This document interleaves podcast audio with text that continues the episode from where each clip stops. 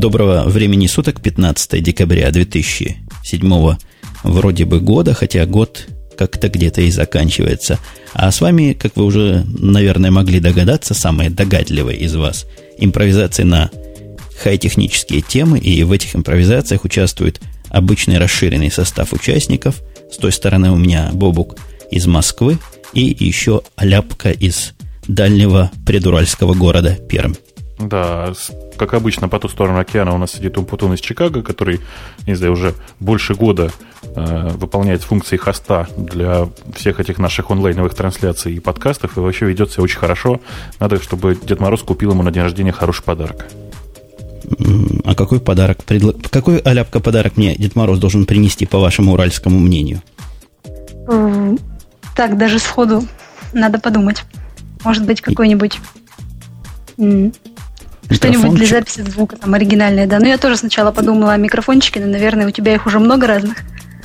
Ну, микрофон это такое дело, как я даже не знаю, с чем сравнить, которых много не бывает. Чего, Бобук, много не бывает? Много не бывает эм, женщин, славы Свободного и денег. времени. Ну вот Всего я сразу. тоже про женщин, про женщин хотел сказать, но мы сегодня должны быть политкорректны. И своим мачизмом, и как нас назвали, пойдет мексиканская опера «Два мачо и одна девушка». Отлично.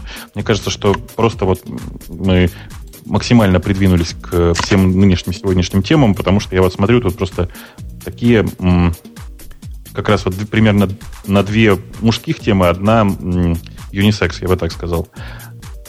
И опять и... две мужских темы, одна юнисекс. Женя, скажи, ты специально их так передвигал?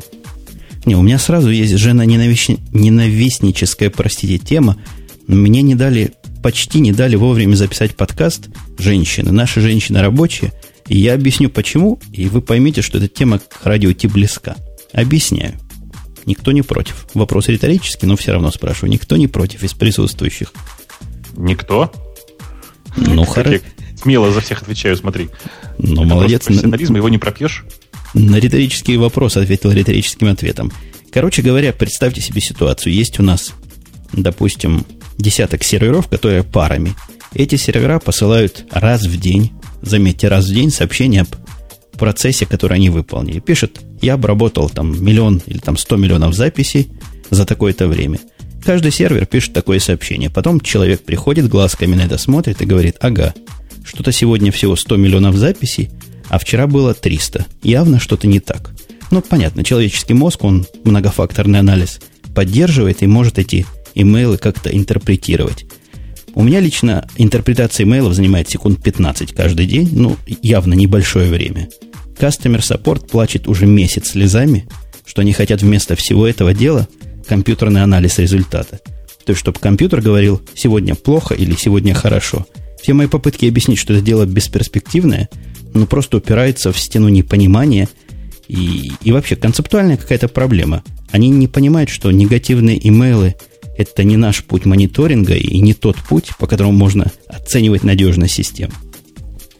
Слушай, а я правильно понимаю, да, что они ожидают э, написания этого, этого универсального искусственного интеллекта, который будет решать все проблемы, которые вот по e-mail индицируются, да? Ну, конечно, я даже не могу формализовать, как это проверять надо. То есть есть какие-то какие-то какие алгоритмы, какие-то эвристики есть. Но вот если сегодня, например, 300 миллионов было, и сегодня пятница, то это что-то значит. А если сегодня, допустим, четверг, сегодня 200 миллионов, а неделю назад в этот же четверг было 100 миллионов, то это значит что-то другое.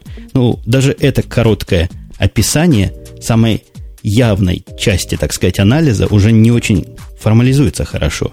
Они хотят только негативный email. Они не хотят вообще ничего видеть, если все в порядке.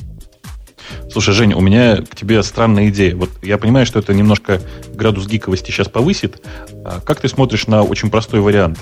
А, выкладывать все хедера примерно этого письма, прогонять байесом, ну и тренировать его так постепенно. Потом он с определенной вероятностью будет детектить тебе те или иные проблемы. Да, да, конечно, это хорошая идея. Про определенную вероятность это сильно. Я пытаюсь им объяснить, что результат в лучшем случае будет вероятностным. И привожу в пример другую систему, которая есть у нас в большой корпорации, которая вот этим как раз и занимается. Но система эта срабатывает вероятностно. Ну, примерно процент шума там 70, процент полезных результатов 30. Как можете догадаться, в результате в эту систему вообще никто не смотрит. и никто ей вообще не доверяет. Потому что шевелиться на эти 70% ложных срабатываний, ну, точно никто не будет. Хм. Э, слушай, Оль, скажи, пожалуйста, а вот ты бы как... Э, представь себе, что ты человек, который работает в службе поддержки. К тебе приходит письмо, которое выглядит так. Ну, вот у нас тут такая проблема, 70% вероятности, что проблема в этом, 30% что проблема в этом, а еще 150% что проблема вот в этом. Э, как бы ты посмотрел вот на такую ситуацию? И куда mm-hmm. бы ты послал человека, который тебе это письмо прислал? Или компьютер? Ну, пришлось бы на самом деле еще раз все пересматривать и производить самостоятельный анализ, я думаю, и делать уже собственные выводы. Так что скорее, наверное, на автоматику О. в данном случае полагаться не стоит.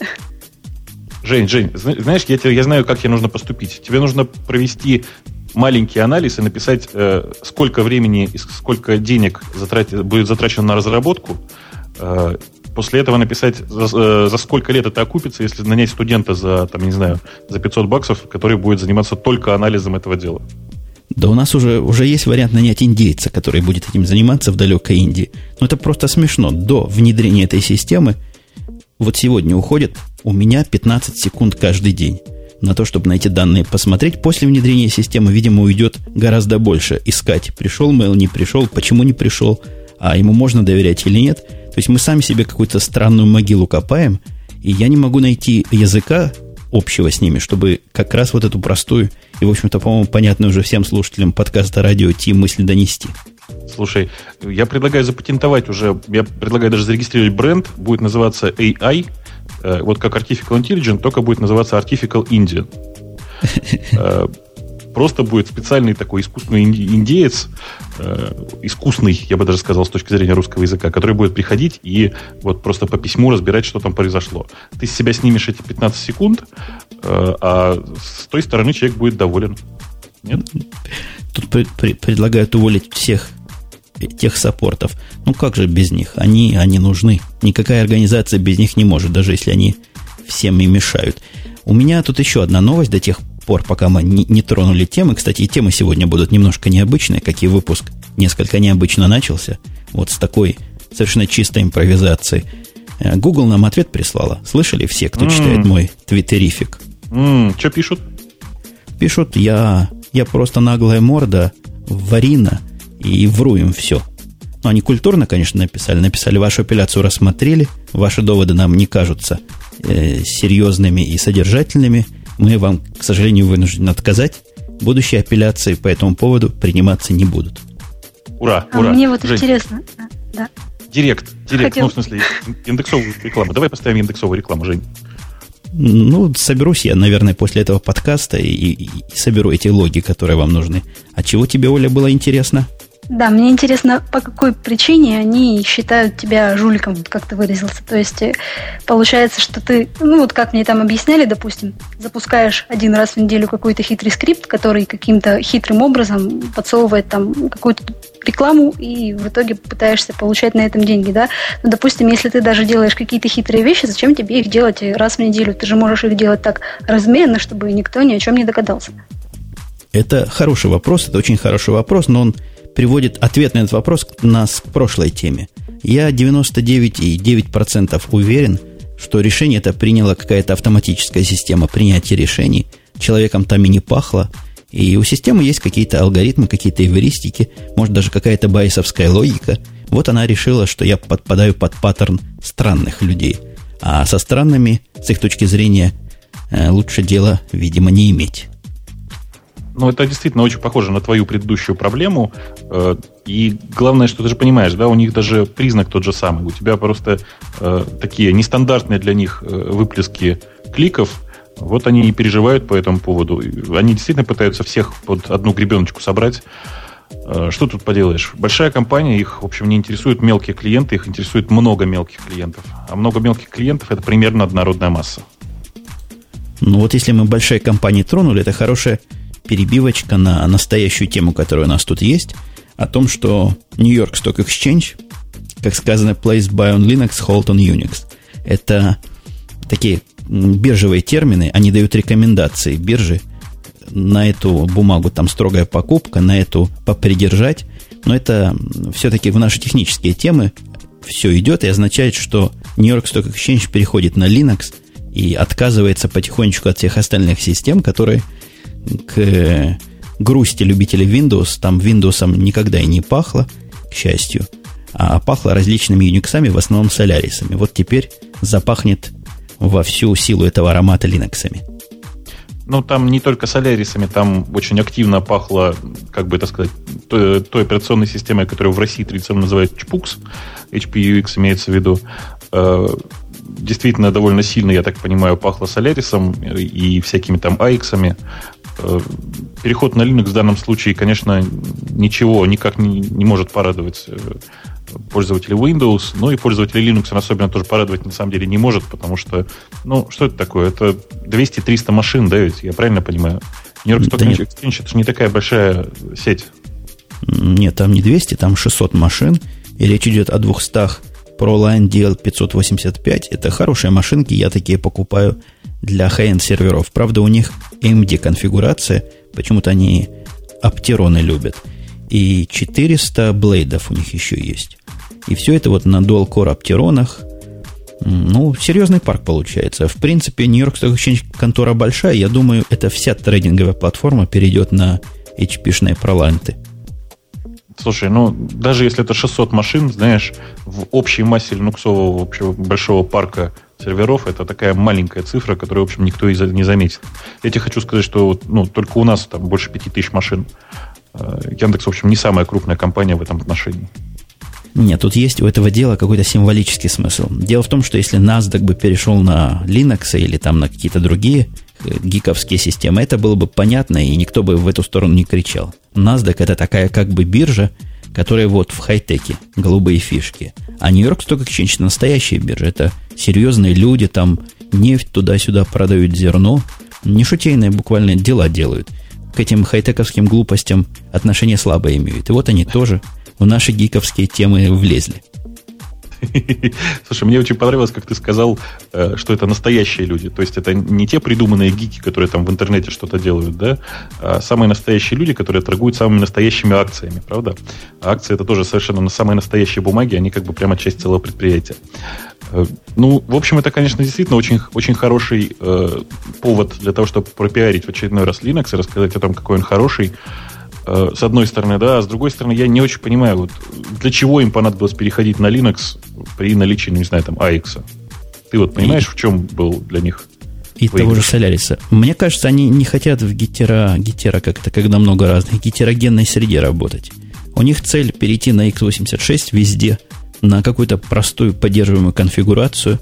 Видимо, ну, понятно, с точки зрения сопровождения всего этого дела проще, с точки зрения разработки, видимо, проще. Зависит, конечно, от того, на чем они разрабатывают, но я их желание вполне понимаю. Мне несколько солярисов выбивается из моих десятков, уже почти сотни линуксов, и как-то не пришей кобыле хвост. То есть хорошие, конечно, солярисы, но уж больно они не такие, как все остальное.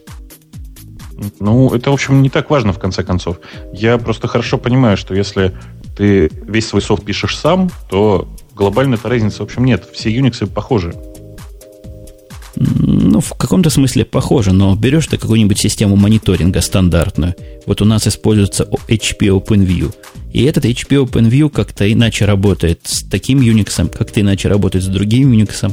На некоторых платформах агенты бегут, на некоторых падают, на некоторых там CPU utilization высокая. Короче говоря, все это решается, но определенными телодвижениями. Мне кажется, они правильно двигаются в сторону минимизации телодвижений и унификации парка. Я при словах определенное телодвижение всегда думаю об одном типе телодвижений. Я не буду сейчас смущать Олю для того, чтобы открыто говорить, какие телодвижения я имею в виду, но кажется, что ты действительно прав с аналогией. Э, иногда приходится совершать вот эти самые странные телодвижения, и довольно много, для того, чтобы там, э, одновременно поддерживать несколько платформ. В общем, это все понятно. Я думаю, что надо просто было четко сказать, что здесь речь не идет о деньгах. Они не пытались сэкономить на AX там, или Solarix или HPUX при переходе на Linux. Это исключительно технологическое решение. И вот это, мне кажется, наиболее важным в этой ситуации. Понимаешь, если бы речь шла банально о деньгах, все уже давным-давно привыкли к тому, что там, к большому транспаранту с надписью Linux дешевле. А здесь это чисто технологическое решение, которое, мне кажется, очень таким знаковым. Да-да, показывает, что платформа, в общем, достаточно развита, и можно оценивать ее не только по причине низких затрат и низкой вложение начального капитала и потом вот этого странного термина обслуживания, а, потому что технологически удобно, выгодно, надежно. Я уж не знаю, чего там еще технологически, но вот что я знаю, я забыл сказать о специфике сегодняшнего выпуска. Я намекнул. Сегодня у нас нет ни одной своей темы, ни одной темы, которая была подобрана тобой, мной или Аляпкой. Все, все темы пришли от наших уважаемых слушателей. Мы таким образом, я думаю, это какое-то своеобразное извинение за не вышедший прошлый выпуск. Да и в прошлый выпуск мы технически не успели осветить темы слушателей. Вот сегодня у нас темы этого 65-го и не вышедшего 64-го. И первая тема была представлена экстрактором, которую мы только что обговорили. Э, вообще, это, мне кажется, тоже очень знаковое событие. Э, ты понимаешь, что количество тем, которые к нам присылают, довольно велико, но далеко не все они были интересными. Я вот сейчас смотрю на список тем и понимаю, что э, ну, это, в общем, не самая плохая подборка, прямо скажем. У нас с тобой были шоу и гораздо, с гораздо менее интересными темами. А здесь просто такой довольно ровный набор очень хороших тем, про, про которые можно поговорить. И э, огромное спасибо нашим слушателям, что мы хоть как-то можем э, сократить время подготовки и просто получить все эти вот так, ссылки вот так, на халяву. А, а мне кажется, Оля тоже должна подтвердить, что темы сегодняшние как-то не более человеческие. Ну, возможно, линоксовская наша начальная, в которой мы вот так по-гиковски нырнули. Но вот все остальные темы, которые слушателями предложены, они, конечно, ай-технические, но какие-то общечеловеческие ай-технические. Как ты со мной согласишься? Ну да, я согласна. Тема достаточно интересная. Я, когда их при подготовке к эфиру прочитывала, э, достаточно интересно и любопытно, конечно, не считая линуксовых. Ну, даже линуксовые тоже чем-то интересуют. Да, ты у нас человек не линуксовый, а ты Linux э, щупала, видала, ставила к себе Linux, куда-нибудь на компьютере?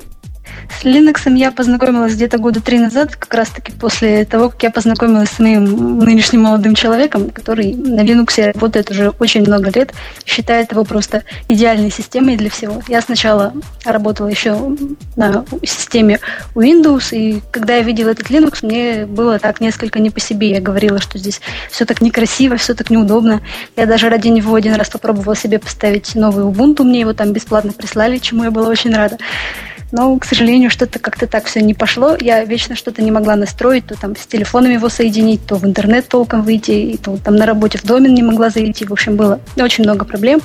Ну, потом вот я купила Mac, как-то они сами с собой все решились. Ну, в общем, Linux хорошая, очень надежная система. И, в принципе, по сравнению с Windows, либо Mac, либо Linux, больше ничего. Она хорошая, если особенно умеешь готовить. Кстати, Бобук, ты заметил, девушка перечислила как раз типичные проблемы, на которые люди и натыкаются. Вот типичные линуксовские проблемы. Настроить карточку, особенно Wi-Fi, иногда требует, ну, просто какого-то могучего мозга. А VPN, какое-нибудь соединение, чтобы выйти по некой экзотике. Настройка принтера, наверное, там еще вызывала определенные сложности. Типичные Кстати, проблемы. Когда у я меня просто... возникал какой-то вопрос, э, мой молодой человек обычно всегда открывал консоль, что-то там длинное, страшное писал, и начинало все работать. Я вот этого больше всего боялась, такое большое, страшное черное окно. И надо знать такие большие, странные команды, чтобы что-то работало. Слушай, у меня, Оль, к тебе вопрос немножко интимного характера. Скажи, вот ты просто сказала, mm-hmm. что человек считает э, Linux типа лучшая, самая лучшая операционная система, подходящая идеально для всего. Э, я вот просто yeah. вот на всякий случай, господа, я прямо сейчас готов э, с кем угодно поспорить, что у молодого человека либо Gentoo, либо Slackware. Какой а, отлично, Дженту. Ну, в общем, я, я был прав, конечно же, да. Так вот, у тебя самая большая проблема заключается в том, что ты нарушила главное правило начинающего линуксоида. Оно звучит так. Нужно обязательно ставить тот дистрибутив Linux, который находится у твоего ближайшего гуру. Твой ближайший гуру использовал Gentoo. Значит, и у тебя должна была быть Gentoo. И тогда бы все было нормально, он бы тебе сам с удовольствием все настроил, понимаешь? Мой ближайший гуру утверждал, что Gentoo нужно ставить три дня подряд круглыми сутками. Верно, так и есть. Но это же не важно. Но это же... Ну, это не очень удобно. Мне хотелось работать и не расставаться с моим ноутбуком на такое долгое время. Оля, ну скажи прямо, тебе, хотелось, тебе хотелось э, работать и не расставаться со своим молодым человеком. Ну, потому что это он бы на три дня бы выпал из жизни, а не ты. Так что ты не преувеличивай. Я просто уверен, что все было вот примерно так. Я прямо с этой стороны сижу и улыбаюсь весь. Не, ну Дженту три дня ставить, это, это уж совсем загиб. То есть там времени на установку не так уж дико много уходит. Пока, конечно, все оно откомпилирует, но компьютер, он железный, пусть компилирует, да, опять же, можно поставить уже откомпилированную версию, хотя, конечно, поклонники Gentoo меня за это закопают живьем, как минимум по, по шею. Но вот давайте к темам все-таки перейдем от наших а, фривольных стой, разговорчиков. Стой, Жень, Жень, Жень, ну ты что? Нет, ты, ты самое главное же не сказал. Ну, ну, Женя, ну, ну там же просто нужно поставить, на Gentoo нужно же поставить KDE и поставить OpenOffice. Это уже три дня, ты что, Жень? А, подожди, если а... ноутбук не самый сильный, оно же будет собираться три дня и три ночи без перерыва. Не, ну я слыхал, я опять же от Gentoo далек, но я слыхал, что там можно и найти бинарники какие-то, скомпилированные примерно под твою платформу. Не, ну, конечно же, можно. Но ты же понимаешь, что это не путь настоящего э, пользователя Gentoo. Пользователь Gentoo собирает все на своей машине, оптимизированное своими ключами, э, специально так, чтобы оно максимально быстро работало на его системе. И, и максимально быстро падало при всех этих диких ну, ну, O4 Жень, оптимизациях. Ну, что значит падало? Ну, что значит падало? У всех пользователей Gentoo, так же, как у всех пользователей Slackware, есть главный довод. Ну и что? Ваша винда тоже падает. Ты же понимаешь. Да я, я, я видел дискуссии такие. Один рассказывает, я сначала скомпилировал с минус О3 все, работало, тормоза были дикие. Потом я поставил минус О9, и стало так быстро, так быстро, что просто супер, ужас, как да, быстро. Да, да, да. Вообще, Мне, кстати, там, тоже анекдот. Да, не, там больше минус О3 не влияет. Если просто кто-то не знает, больше минус О3, GCC не понимает, ему все равно, что там дальше написано. Да, Оль? Прости, что я тебя перебил. Да, да, вот, да ничего страшного, надо учиться не перебивать. Так вот, мне анекдот вспомнился как раз про пользователей Gentoo. Называется «Пошли пользователя Gentoo за туалетной бумагой, так он возьмет топор и пойдет в лес». Ну и правильно. Это наш путь. Но только долго. Знаешь, я бы не дотерпел, простите. Э, давайте все-таки вернемся немножко к, те, к вопросам, потому что уж проанонсировано вопросами мы ведомы. Вопрос следующий Дамсон. Слушатель нам прислал к 65-му к этому выпуску не вопрос, а свое, свой комментарий. А нечто странным. Топ фо топ. Главный портал для интеллектуалов Дмитрия Деброва. У кого есть что сказать? Ну, мне кажется, что сейчас должна Оля развернуться просто во всей красе, потому что э, это вот что-то такое очень, как мне показалось, очень женское. Это э, потрясающая идея сделать, э, не знаю, простите, интернет-портал-секретаршу. Что, главная работа секретаря в чем заключается? В том, чтобы донести до руководителя не всю ту информацию, которую к нему прислали, а только самое важное, вот самую выжимку. Э, собственно, этот интернет-портал вроде как нацелен именно на это. Понимаешь? Оля, ты вообще человек светский? По-моему, это для светских людей какая-то новость. Для, ну, что подразумеваешь под светским человеком, который общается в обществе, то есть в каком-то высшем? Или как? Ну, там ходишь на всякие party, э, читаешь гламурные журналы. Ну, я из гламурных журналов только так иногда Космополитен почитываю, но на party, честно говоря, редко хожу. Работа все работа. Ну, вот, вот по поводу вот этого Top4Top, который от Дмитрия Диброва была уже пресс- party, которая посвящена запуску. Сказано в статье, никакого запуска, собственно, технического портала, я так понимаю, нет. Есть разговор о, о выходе его где-то там в будущем – Э, инвестировано 15 миллионов в этот проект. Мне 15 миллионов не кажется большими деньгами на вот такой центральный проект. Я не знаю, может, по каким-то внутренним российским деньгам это совсем много, но за 15 миллионов, ну, я... Ну, технически, конечно, хватит на что угодно 15 миллионов, но вот эта вся пресс-пати, вся эта раскрутка, на это, мне кажется, денег надо гораздо больше. Ну, скорее, да, мне миллионов. кажется, портал начинают продолжай, раскручивать продолжай, уже, может быть. Да, да, да. А, продолжать. Э, значит, мне кажется, скорее маркетинг, маркетинг какой-то вокруг этого всего пытаются делать, такой серьезный. То есть уже даже то, как этот портал подается, то есть портал для российских интеллектуалов, это уже говорит о том, вот, ну, вот вы себя считаете интеллектуалами. То есть, мне кажется, много кто себя считает интеллектуалами, и это уже его заинтересует. И точно так же вот эти ну, вот все пати с гламурными фотографиями там и так далее, где ну, тоже да. Я вообще не считаю себя интеллектуалом, я считаю, что я такой же унылое быдло, как и все остальные, простите за выражение. А, поэтому я-то уверен, что на самом деле никто на это не поведется. Понимаешь, прошли те времена, когда людей можно было просто подкупить словами «ты особенный», понимаешь? А сейчас, когда ну что такое, интернет-портал для особенных. Смешно, да? Ну, почему нет? Вот если... Максимум аудитории. Ну, говори, Если говори. вот читать комментарии на Хабре, некоторые люди, например, пишут, вот мне тут надоело все на Хабре, я отсюда ухожу, то есть здесь одно было, извините за выражение, и так далее. Может быть, эти люди как раз отправятся на тот портал и будут радоваться тому, что вокруг нет всякого, как они выражаются. Так. Ну, идея техническая, и я, опять же, у нас к технике, как около технический подкаст, пытаюсь сдвинуть. Техническая в том, что это полностью премодерируемый контент – и я так понимаю, контент как раз трудно пока понять, но мне кажется, пользователями как-то и генерируется или как-то фильтруется. Там огромная редакция из 150 человек. У этого интернет-ресурса уже есть сказано. И вот они будут контролировать весь этот поток. Какая-то глобальная идея – это сделать сбор, я даже не знаю, всего на свете, Хабра, э, Рамблера и Mail.ru в одном флаконе – да, еще они ну, обещают очень удобный пользовательский интерфейс. Я даже на него посмотрела и описание почитала. Мне вот макинтошевский интерфейс почему-то пришел на ум. То есть там, например, говорят, если вам нужно загрузить фотографию, вы ее просто со своего компьютера перетащите прямо в браузер, и она у вас тут же уже появится. То есть я давно о такой вещи мечтаю. То есть много таких достаточно сложных и интересных технических фишек обещают. Ага, я правильно понимаю, что вы не смотрели, да, на этот портал? То есть вы смотрели только презентацию? Ну вот да, презентацию, скриншоты. Ага. Да, просто да. дело в том, что там прямо сейчас вот мне просто тут стучатся в э, Jabber и рассказывают, что оно, конечно, может быть похоже на Mac, но в Safari не работает. Конец цитаты. Э, mm. Я что хочу сказать. Э, нацеленность на как это на попытку слезать э, дизайн Мака, дизайн macOS, он, он просто виден во всем. Вот, например, э, сейчас открываем topphotop.ru, видим надпись «Вход». Нажимаем на кнопочку «Вход». И что мы видим? Маленький флешовый плеер, который проигрывает нам флешовое видео. Этот плеер по внешнему виду стилизован под э, квиктаймовское окошко. То есть просто один в один. Даже придраться не к чему. И дизайн интерфейса действительно очень такой промаковский но при этом не работать в Safari. За это надо отрывать, конечно, руки и отбирать половину из этих 15 миллионов.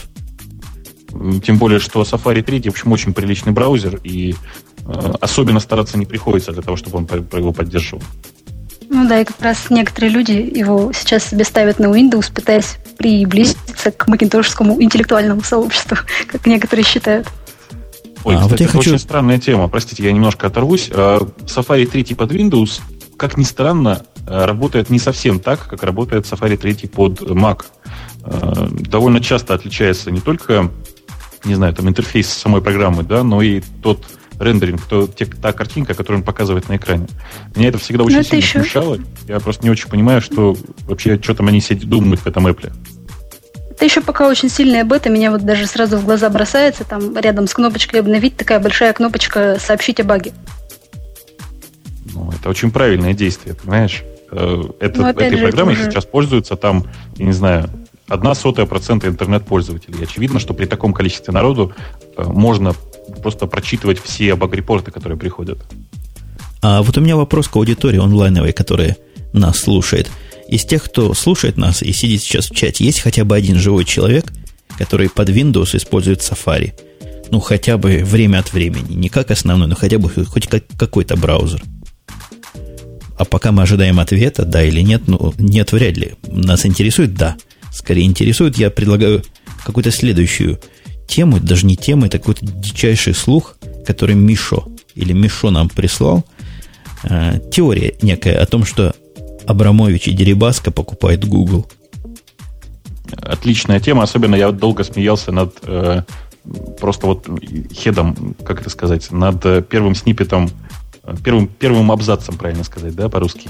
Эм, он звучит так. Пресс-служба олигархов, олигархов не стали опровергать слухи о том, что российские магнаты ведут переговоры о покупке интернет-гиганта за 10 миллиардов долларов. Вообще просто это образец желтой прессы. Вы понимаете, да? То есть я, я, могу, олигарх... я могу добавить я могу добавить еще заголовок. Э, э, э, администрация радио IT не опровергает слухов о том, что основные ведущие прилетели с Марса. Женя, я... Что значит это, это. Женя, это категорически неправда. Это мы с тобой не опровергаем, что мы с Марса, а Оля должна не опровергать, что она с Венеры. Точно. Отлично. Собственно говоря, если бы все пресс-службы разных там звезд и известных людей опровергали все слухи, которые пишет желтая пресса, то они бы круглыми сутками, наверное, только и занимались, что опровергали. Э, тут дело еще не только в, э, в опровергании слухов, но и в цифре 10 миллиардов. 10 миллиардов за Google это очень, не, не так, вот я сейчас попытаюсь не кричать в микрофон, но очень большая, как это, очень большая эм, как это, ошибка, что ли, я не знаю, очень большое, большое недооценивание Гугла. Потому что что такое 10 миллиардов? 10 миллиардов – это смешная цифра. Я думаю, что ее хватит, ну, хорошо, если там на 2% от Гугла. Но я вообще сомневаюсь в этой цифре. Да нет, может, Абрамовичу и Дерибаске такой дискаунт шикарный дали. Вот весь Google по цене его 5, наверное, процентов. Я думаю, 5 процентов за 10 миллиардов это более-менее реалистично было бы. 10 миллиардов Э, я думаю, знаешь, тут дело не в этом. Я думаю, что это как в знаменитом анекдоте, когда продаю семечки по 200 рублей за стакан. А почему по 200, если у всех по 20? Ну, может, им просто не так деньги, как мне нужны. Ну, короче говоря, я так понимаю, к этому слуху мы относимся все примерно одинаково, хотя на фоне э, проникновения нашего по планете, которое в супе-то заметно, суп-то все, мы в прошлый раз еще говорили об этом, мне кажется, сожрал Live Journal – может быть, теперь Абрамович с Дерибаской и под, подкусят кусок Гугла. Точно, точно. В советской России Google смотрит за тобой. Э, Google ищет тебя. Отлично. Мне кажется, просто можно вынести в большой заголовок и уже не напрягаться. Я буду очень доволен, если Абрамович и Дерипаска купят Google, потому что, ну, это же будет прекрасно. У нас будет Google.ru будет главным сайтом всего интернета. И вообще мы станем самой интеллектуальной нацией в мире, мне кажется. Но я, я подозреваю, что первым делом они выкупят Яндекс, вот эту мелкую фирмочку, и сделают его каким-то московским местечковым отделением этого самого Google.ru. Ты знаешь, тут в России, в принципе, есть какой-то небольшой офис Гугла, никто не знает, чем он занимается, тем не менее, он, тем, тем не менее он есть. А, и я думаю, что да, что в этой ситуации им нужно просто докупить там Яндекс, что он там, господи, всего там, наверное, район миллиардов пять примерно стоит сейчас. А, докупить Яндекс и не париться по этому поводу больше. Оля, а я тебя пытал, ты вообще чем ищешь? Я надеюсь, не Рамблером. Ну нет, Гуглом, конечно. Уже год два, наверное, как. Я... Как же Яндекс? А как же Яндекс? Там у нас Ты человек знаешь, из Яндекса сидит. Да, вот я одно время была тем человеком, который считал, что нет в интернете ничего, кроме Яндекса. И искала всегда только Яндексом. И самое удивительное, то есть не удивительное, конечно, но находила, в общем-то, то, что мне было нужно еще как раз в студенческие годы, когда я искала различные рефераты, в общем-то, Яндексом все находилось. Но Яндекс одно время был достаточно заспамленный, то есть бывает, напишешь какой-нибудь кейворд и видишь огромный там список одинаковых, ну, то есть сайты это разные, но одинаковые description или как это там называется, вот. И было это не очень хорошо, и потом, опять же, уже упомянутый ранее мой замечательный молодой человек показал мне Google. Я сначала удивилась, я подумала, что это такое некрасивое, тут и словари сбоку не появляются, значит, и картинок нет, там, и того, и другого, и вообще как-то все слишком аскетично. Но потом я узнала, что он ищет лучше, и так вот постепенно я перешла на Google, сейчас уже, к сожалению, без Google никак. Но Яндекс я использую это, кстати... в качестве поиска под товаром. Маркет просто супер. Ага. Знаешь, это, кстати, самая типовая история. Э, я вот 10 тысяч раз уже всем повторял, могу повторить еще раз. Э, самое, самое важное направление почти любого такого, ну, маркетинга, что ли, сказать, каких-то технических проектов, технических проектов, а поиск это чисто технический проект, да, так вот, очень важное направление маркетинга заключается в том, чтобы заставить гиков пользоваться твоим сервисом. Если ты заставил гиков, они приведут за собой, не знаю, каждый гик приведет по сотне людей других, понимаешь? Потому что... Нормальных. Да, ну нормальных это в смысле обычных. Э, и больше того, он им расскажет, как им пользоваться. Можно хелпов не писать, можно ничего не делать. Потому что гик придет и покажет.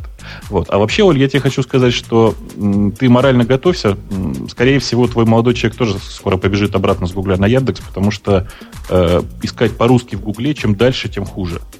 То есть количество спама в Гугле сейчас только растет. Э, Жалко, он этого не слышит.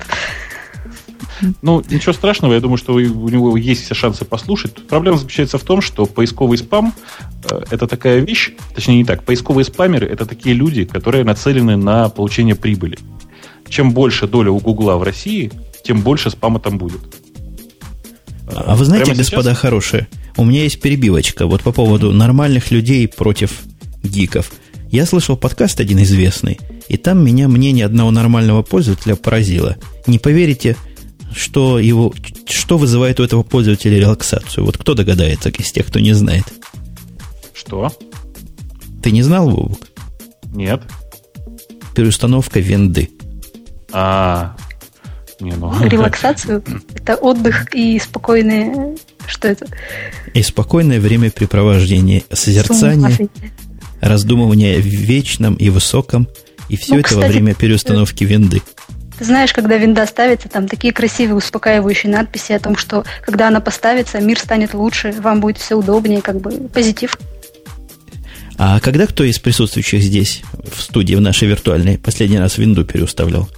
Ой, я как раз Вот неделю со мной назад лучше про это к не своим говорить. Со родителям. мной лучше про это Да. не говорить ни в коем случае, потому что я недавно переустанавливал его в виртуальной машине, у меня руки до сих пор трясутся от этой операционной системы.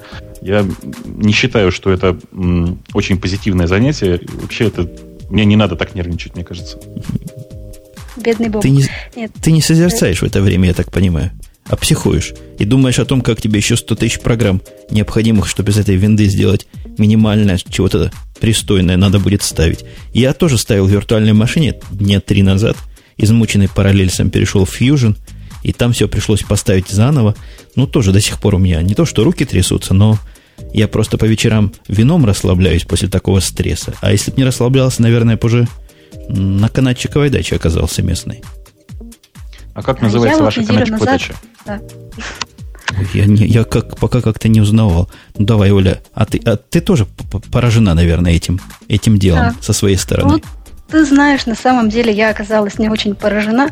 Вот, когда я иногда дома, ну, мне необходимо там переустановить Windows на нашем домашнем компьютере, большом, единственном, на котором есть Windows, вот постоянно случаются какие-то проблемы. То там что-то не определяется, то что-то в процессе установки зависает. Я даже не знаю. Может быть, это какие-то флюиды, опять же, моего молодого человека действуют, который Windows просто тихим ужасом ненавидит и без там нецензурной лексики просто смотреть на нее не может.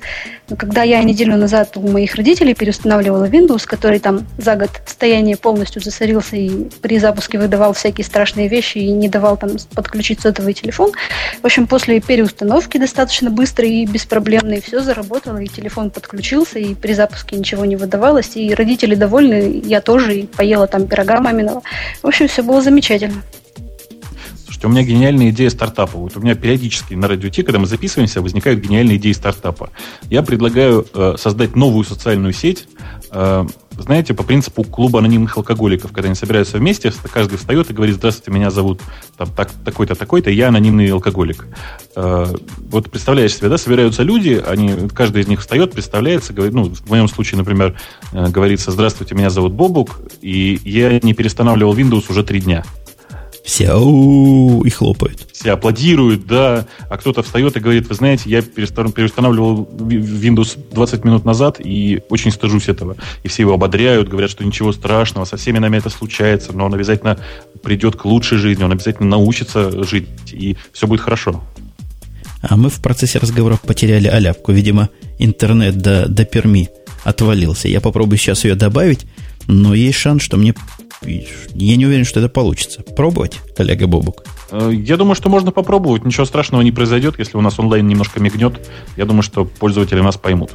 Да, я думаю, худшее, что может в онлайне быть, нам придется пере, переостановить онлайн и перезапустить. Но будьте к этому готовы. Я подключаю третью. Раз, два, три. Раз, два, три. Все в порядке? Ну, она еще пока не подсоединилась. Коннектинг пишет. И пишет, и пишет. Эх. Ой, Да. пока там, пока там, да, вот это как раз тот кусок, который можно будет легко вырезать. э, как это, маньяки, которые кричат, что я тут рекламирую Яндекс. Дорогие друзья, я не могу рекламировать Яндекс, потому что сам я для англоязычных запросов всегда использую Google. Проблема заключается в том, что у Яндекса банально больше русская база. И тут просто не поспоришь, я это проверял неоднократно на собственном опыте. Э, Если вам нравится пользоваться Гуглом, ради бога, пользуйтесь. Я не буду вас переубеждать в этом. Э, Просто периодически, когда вы учите людей пользоваться Гуглом вместо Яндекса, вы попробуйте посмотреть, какие запросы они пишут, и посмотреть, настолько ли действительно лучший результат у Гугла. Просто все мои эксперименты показали, что это очень спорный вопрос, кто сейчас ищет лучше. Да, Оля у нас отвалилась и как-то не, не подсоединяется. Если вдруг появится в процессе, мы ее впустим в эфир.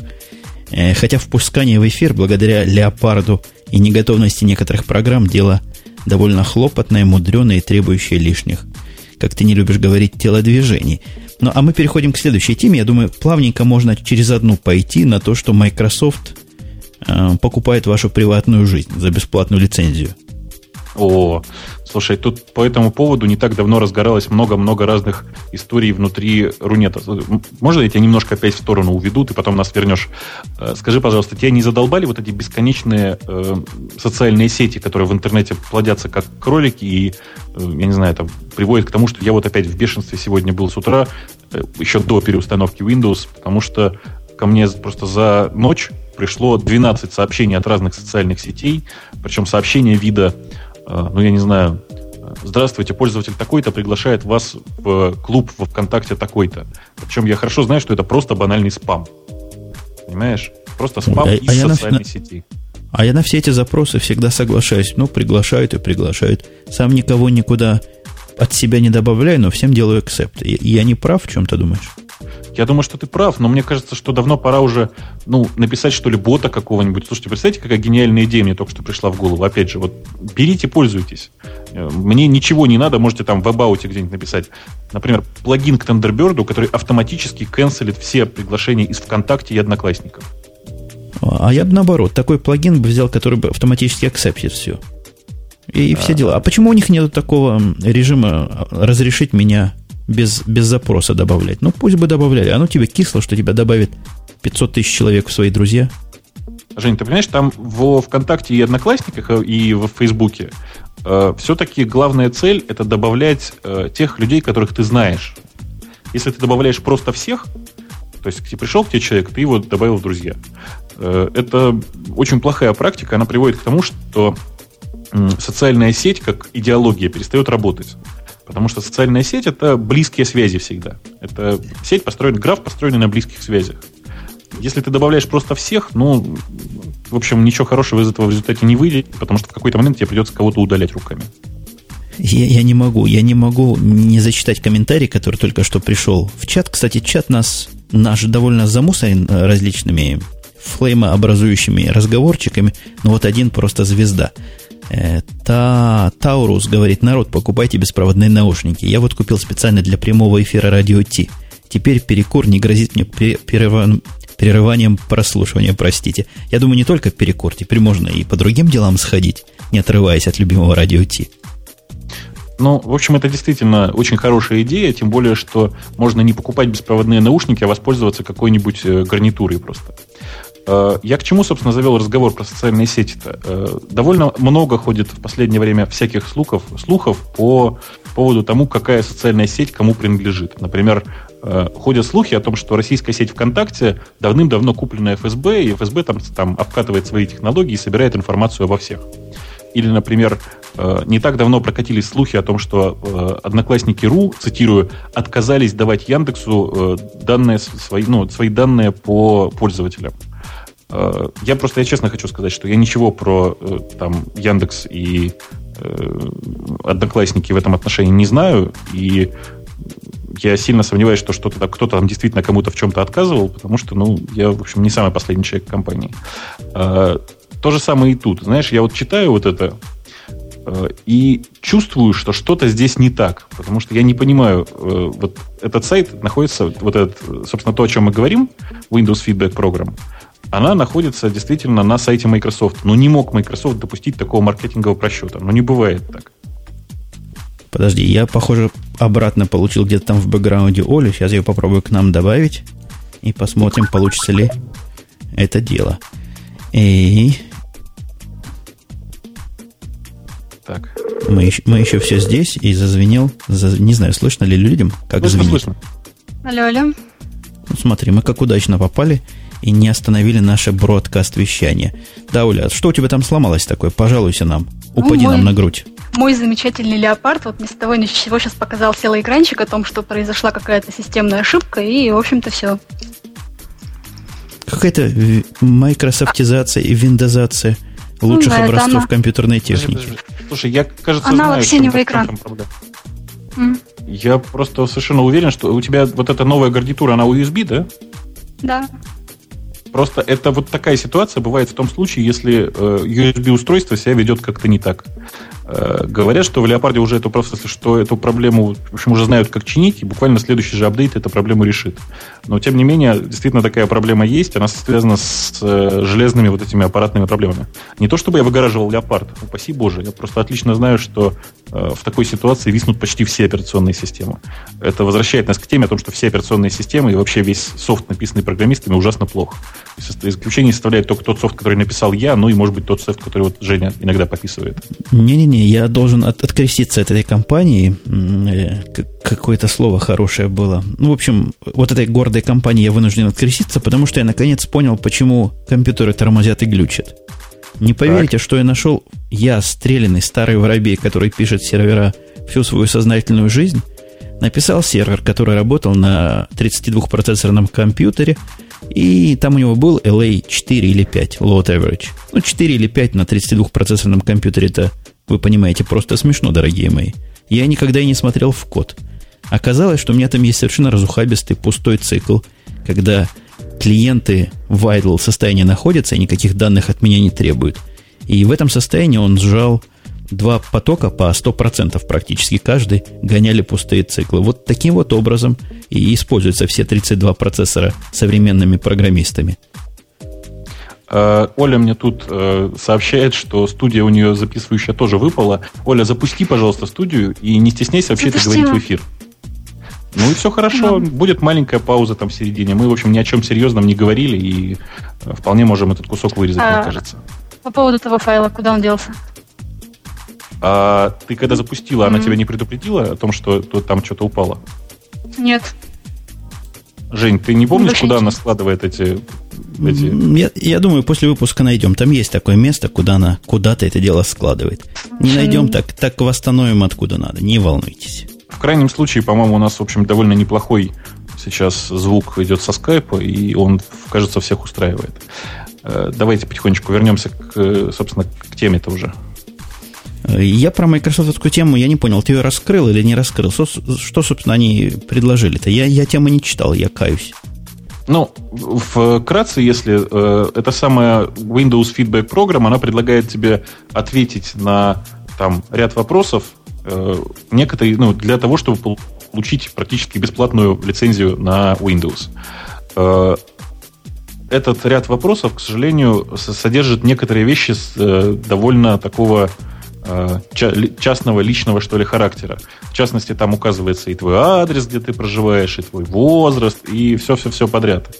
Понимаешь? А это довольно, как бы сказать, э, довольно неаккуратно с моей точки зрения. А мы понимаем, зачем это надо вообще? Зачем это нужно Microsoft? Ну да, зачем нужно знать твой адрес? Зачем нужно знать всякие вот эти подробности личные? Это с какой целью все делается? То есть ты просто как э, приличный молодой человек подходишь к Microsoft с вопросом, а вы с какой целью интересуетесь? Но мне ну, кажется, да. что здесь э, цель вполне себе понятная. Я думаю, что это просто кусок какого-нибудь маркетингового исследования, и они хотят собрать данные о том, кто же у них и как у них пользуется Windows, и кто доволен, кто недоволен, а э, собственно, цена на лицензию Windows, как ты понимаешь, для Microsoft равняется 0 рублей 0 копеек, то есть бесплатно. С этой, с этой точки зрения можно, в общем, не париться и раздавать такие, такие лицензии за даром, получая при этом отклик в виде ну, вот такой социально-демографической информации. Ну, я бы... Я вообще параноидальный в последнее время. Я бы не стал бы им давать ничего больше. Я бы и ничего меньше не стал бы давать. Но есть совершенно замечательная, более гиковская тема, которая, я думаю, многих интересовала. Меня в одно время, особенно когда мой компьютер шумел как страшный вентилятор, я просто мечтал о нечто, нечто подобном. Монитор связали с персональным компьютером без проводов, говорит нам Зарайский, такой ник у слушателя. Так вот, есть некие, некое устройство компании Display Link и Aileron, вот комплексное решение для соединения персонального компьютера с монитором без использования кабелей и без ущерба качеству изображения. А? Крутизна? Ну, я бы, честно говоря, купил. И даже, наверное, два. Я бы, наверное, купил, да, тоже как минимум один. Мониторить напрямую компьютер, который в подвале стоит, это было, наверное, сильно. Ну, мне тоже так кажется. Просто э, очень удобная вообще сама по себе вещь. Я вообще стараюсь от проводов отказаться чем больше, чем дальше, тем больше. Вот я пока, к сожалению, от аудио проводов отказаться никак не могу. Э, по-моему, все остальное у меня уже wireless. Интересно, mm-hmm. как далеко можно будет унести монитор? Трудно сказать, насколько далеко. Сказано, что по РФ, по радиодиапазону идет все это дело. То есть, практически очень слабый передатчик сможет гонять на приличное расстояние, но внутри дома, я думаю, в любое место будет отнести. А вот если ну, отнести, допустим, метров на 200, тут я уже начинаю сомневаться. А Удобно, можно использовать, тут... допустим, монитор как терминал такой. То есть лежать там с ним на диванчике и что-то делать. А вот хорошая и умная мысль, кстати. Mm, да, нет, отличная мысль совершенно. Особенно совместить это с э, вакуумовскими накладками на экран. Они такие, знаешь, есть накладочка на экран, которая заставляет экран работать как, тач, как тачскрин. Э, очень удобная, страшно, страшно просто удобная вещь. Э, сочетание будет просто отличное. И другое дело, что они немножко тяжеловаты. Вот не то чтобы так, а куда-нибудь рядом с кроватью повесить, знаешь, это было бы, вот, мне кажется, оптимальное решение. Ну, а вообще у меня, какая... у меня одна только проблема. Я э, параноик. Я не хочу видеть, что не, не хочу узнать, что кто-то вокруг меня, э, если это действительно просто по радио передается, то это вполне возможно. Я не хочу, чтобы кто-то вокруг меня знал, что происходит у меня на экране. Как-то меня это ну, параноит, знаете ли. И я уверен, что это по радио передается все-таки таким дигитальным цифровым видом, и наверняка там какая-то какая-то какая encryption можно decryption накрутить, это, это решаемый вопрос. Вообще это некая реинкарнация смарт-дисплеев, о которых мы как-то, наверное, с год назад упоминали, то есть дисплей, такой компьютер, грубо говоря, выглядящий как дисплей под управлением какой-нибудь очень странной операционной системы, Windows C тогда туда ставили. И он заключается, он работает как удаленный такой терминал, который ведет себя как дисплей, прикидывается дисплеем.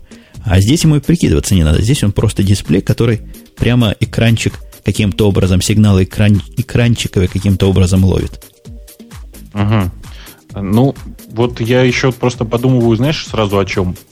Э, наверное, это было бы удобно в случае этих самых проекторов. Э, у меня просто в офисе все проекторы закреплены, условно говоря, под потолком. Представляешь, насколько было бы, удоб... было бы удобнее, если бы эти провода сверху вниз там не свисали, и их не, приводилось никуда, не приходилось никуда тащить. Да, наверное, было удобно. Но вот даже что касается звука вот в этих домашних кинотеатрах, колоночки, которые вешают на стенку, я слышал, тоже на батарейках бывают, и по вайрелесу работает. У меня опыта никакого нет, как оно, как оно по, по времени. Но мне кажется, если на батарейке оно недолго работает, то минимизировать другие провода, то есть если вам надо хотя бы электрическое соединение, то остальные минимизировать уже как-то глупо. Э, тут в чате люди интересуются, э, представляем ли мы, какова ширина канала, какая ширина канала нужна для передачи хотя бы 1600, ой, 1024 на 768 на 600 кадров, на 60 кадров. Э, дорогие друзья, там же не, не цифровая передача, скорее всего. Ну, то есть я не верю, что там просто цифровая передача идет. И тем не менее, в общем, не такой уж широкий канал для этого и нужен, если уж на то пошло. Не, я бы вот это то, что они тут посчитали, надо еще умножить, наверное, на цветность, на 24 битика, на 16 битиков тоже добавить ну, конечно, размерчика. Да. Но, во-первых, это дело сжимается, по-моему, прекрасно, без потери. И разжимается на той стороне, то есть я не знаю, какая полоса нужна. Но, а какая проблема в достаточно широкой полосе вашей, вашей домашней ну, я, я могу, наверное, сходу посчитать, сколько надо. Мне так, на, на первый взгляд, кажется, что какого-нибудь N хватит протокола прямо сейчас. Слушай, я-то просто уверен, что там нифига не цифровая передача, понимаешь? Просто в данном случае было дешевле передавать аналог и не париться. Просто VGA-сигнал условно передавать. Ну, может и так они передают. Хотя я вам скажу, что я покупал штучку такую, которая вот удлинитель дисплея была продавалась как удлинитель дисплея. С этой стороны втыкалась в VGA, с той стороны втыкалась в дисплей. И должна была, там две антенки было, и должна была гонять как раз аналоговый сигнал. Работала настолько плохо, что я взял одну, поменял, взял вторую, поменял и был уверен, что оно поломанное. Но не может устройство так плохо работать по определению. Ужасная картинка, ужасная помехи, черти что было. Угу. Ну, у меня аналогичное примерно впечатление остались от э, некоторых радионаушников или там вот радиоудлинителей для передачи звука.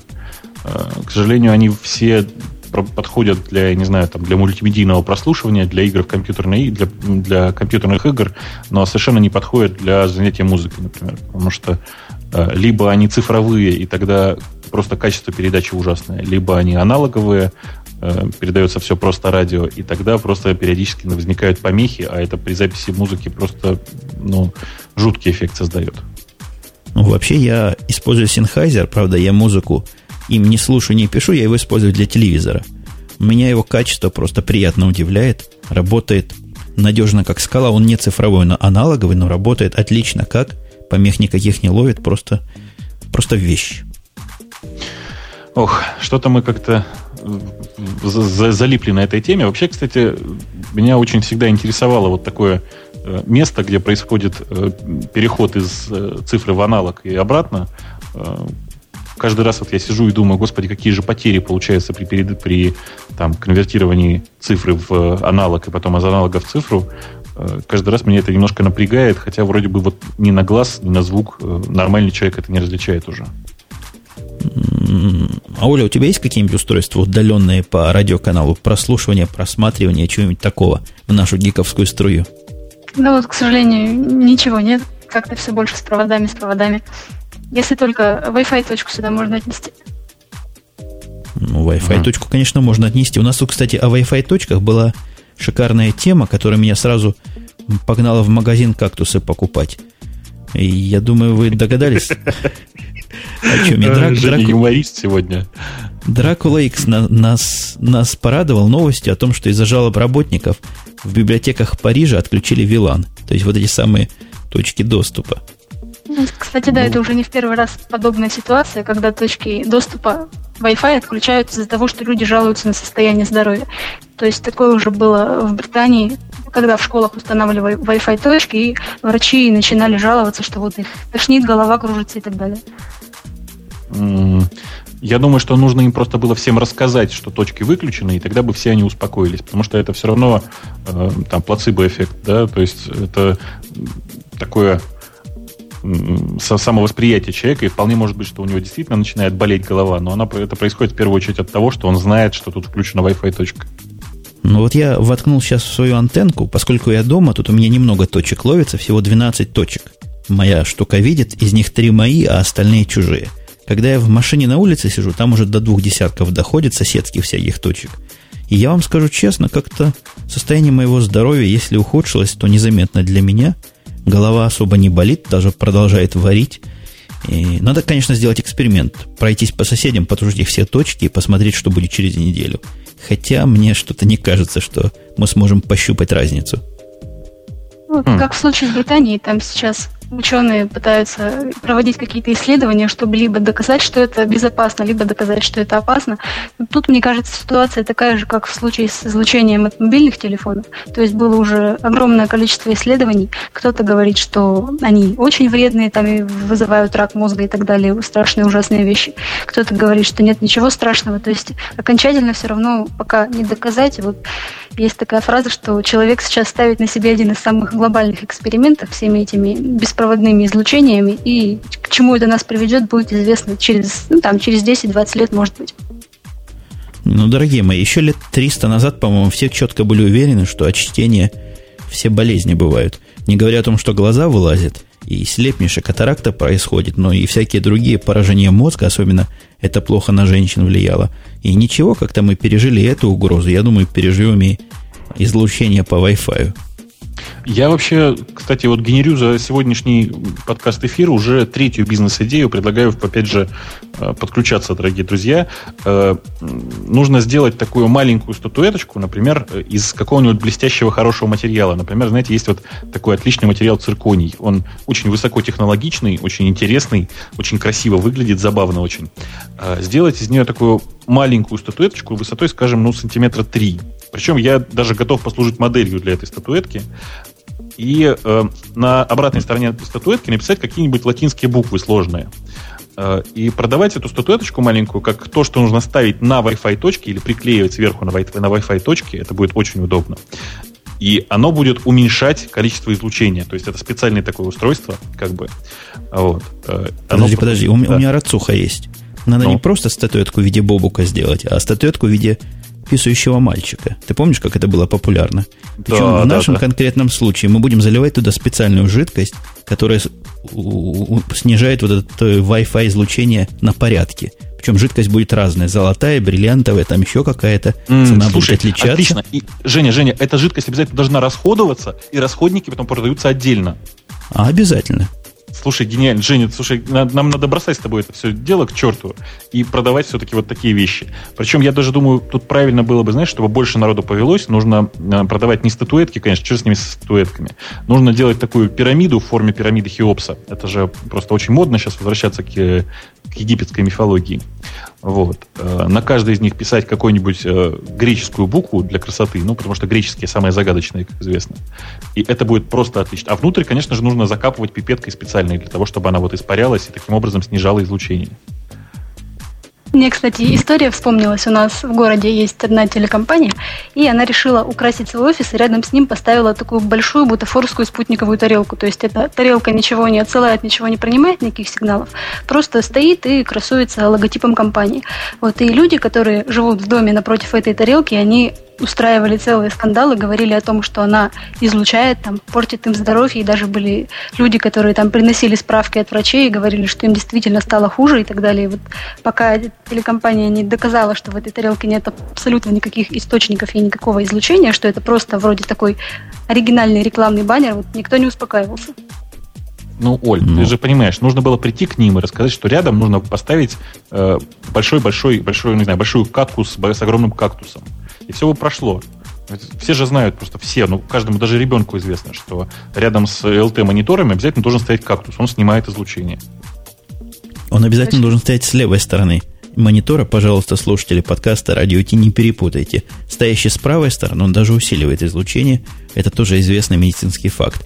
А вот еще один странный факт. Американцу банк начислил 211 триллионов долга. Начислил долга как-то не по-русски звучит.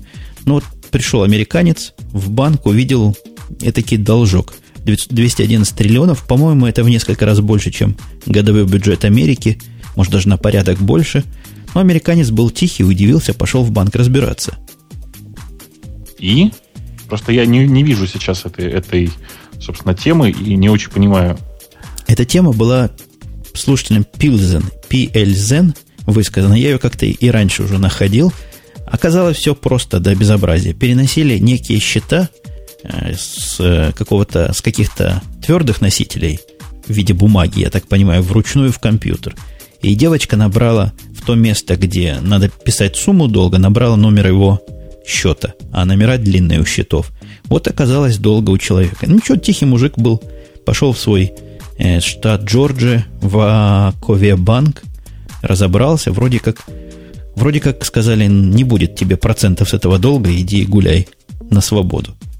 А Тут, вы знаете, кстати, да, что в этой же- России тут была такая же ситуация, примерно только в обратную сторону, когда человек, э, человеку начислили около 80 миллионов долларов э, просто на счет. Совершенно случайно там что-то, какой-то сбой произошел, и банкомат ему честно выдавал эти деньги. Э, Человек сначала пришел в банк со словами, что же это за бардак такой, Э, ему не поверили, тогда он просто снял в банкомате 8 миллионов рублей, пришел с этими деньгами в банкомат, э, в банкомат, пришел с этими деньгами в банк, и только, только тогда ему поверили, что здесь что-то не так. Оказался, видишь, честный гражданин, и так тоже бывает. Интересная ситуация еще в США была вот на этой же неделе, когда человеку пришел счет за мобильный телефон вроде бы 85 тысяч долларов, что ли. Э, Получилось так, что он ну, тарифный план себе приобрел, в который за 10 долларов вроде бы включается безлимитный интернет. И он обрадовался, приобрел себе ноутбук и стал, используя мобильный телефон как модем, выходить с этого ноутбука в интернет, там много всего скачивать. И в итоге к нему пришел этот огромный счет. И оказалось, что надо читать контракты, и то, что там написано мелкими буковками, оказывается, использовать этот безлимитный интернет можно только с мобильного телефона, а через какие-то другие устройства уже запрещается. И, в общем, компания, значит, постаралась войти в ситуацию этого человека и сказала, что ну пусть он 5000 долларов заплатит, а все остальные, так и быть, мы ему скостим. Ну, хорошее дело, а нечего качать. Судя по цене, он там качал DVD целое по своему 3G или что там у него было. И, и накачал. Кстати, похоже, у нас по тарифному плану от айфона вполне можно действительно безлимитно. Я попробовал, качал, качал, качал, качал, подключил там что надо через куда надо. То есть я умею э, компьютер использовать для использования вот этого. Ну, это сложная тема, это не просто и не всякому доступно это сделать, но, похоже, действительно, у AT&T он абсолютно безлимитный, никакие минутки не учитываются. То есть минутки учитываются, но деньги на эти минутки не, не начисляются. Ну, вот еще одна околокриминальная тема у нас есть, такая российская, о том, что суд Ростова-на-Дону, практически дружественного мне города, вы знаете, чем он мне дружественный, да? Нет. Ну, с, с, в этом городе с меня сняли джинсы. Так, Жень, это очень интересная тема, я предлагаю осветить ее прямо сейчас, потому что не все, не все знают, не все. Не все знают, как это было. Ну, мне было лет, наверное, не знаю, 13-14, тогда джинсы появились в продаже. Была очень крутая и такая культовая вещь. И среди белого дня в центре города на одной из центральных улиц остановили меня два гопника лет по 18. И, собственно, я с джинсами расстался. Ехал потом, извините, без джинсов домой. А домой надо было ехать из Ростова в Таганрог. Можете себе эту картинку представить.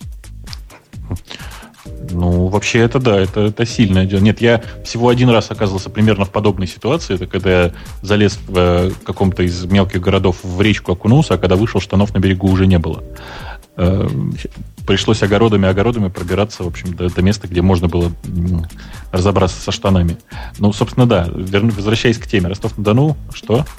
Суд там свирепствует. Гражданина некого Сергея приговорили по статье 146 Уголовного кодекса, я думаю, РФ, нарушение авторских и смежных прав на год условно за размещение в сети программ компании 1С, торрентов на эти программы. То есть раздавал он 1С программы всем, кому попало. Женя, это русская компания, поэтому 1С, я тебе уверяю. А, 1С. Ну, так да. почему 1С пишется тогда? Э, там русская буква С. Это просто по странному стечению обстоятельств. Я думаю, что это американцы своровали гениальное российское изобретение букву «С». Вот. И даже своровать ее толком нормально не смогли, поэтому написали «Си».